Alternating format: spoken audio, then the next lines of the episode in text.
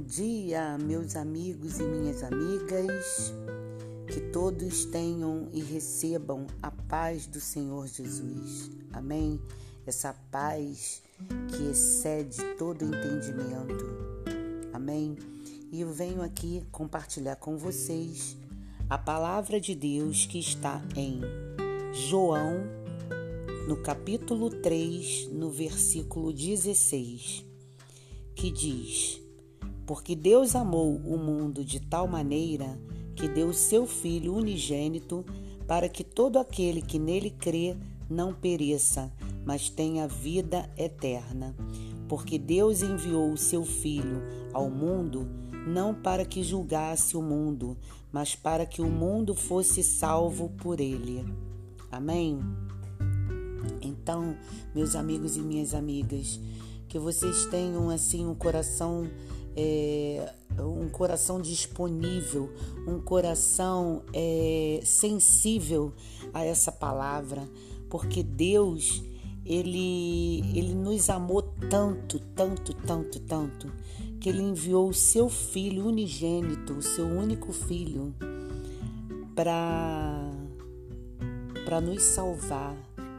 Porque Jesus, ele passou tudo aquilo, toda aquela humilhação, todo aquele sofrimento até a cruz do Calvário para nos salvar. E Deus fala que ele enviou o, filho dele ao mundo para não para que julgasse o mundo.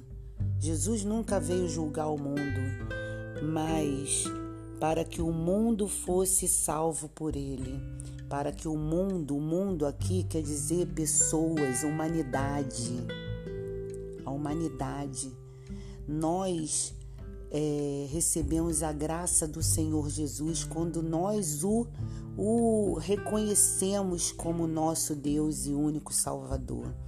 Deus nos mandou Ele para nos salvar, mas nós temos que receber Ele em nosso coração. Então, meus amigos e minhas amigas, nós temos que aceitar essa salvação que está em Cristo Jesus. Nós temos que reconhecer em Jesus que Ele é Deus, é o Filho de Deus, é o próprio Deus. Amém? Quando a gente passa a, a ver a, a, a ver o lado espiritual que é assim muito sério, muito real. A vida espiritual é real. Nós não vemos, mas ela é real. Então, quando a gente passa a ter olhos espirituais, a gente consegue entender é, como Deus nos ama. Amém? Então, que vocês possam estar nesse domingo refletindo, pensando e com o coração disponível disposto a receber essa salvação no seu coração. Fiquem todos com a paz e tenham um bom dia.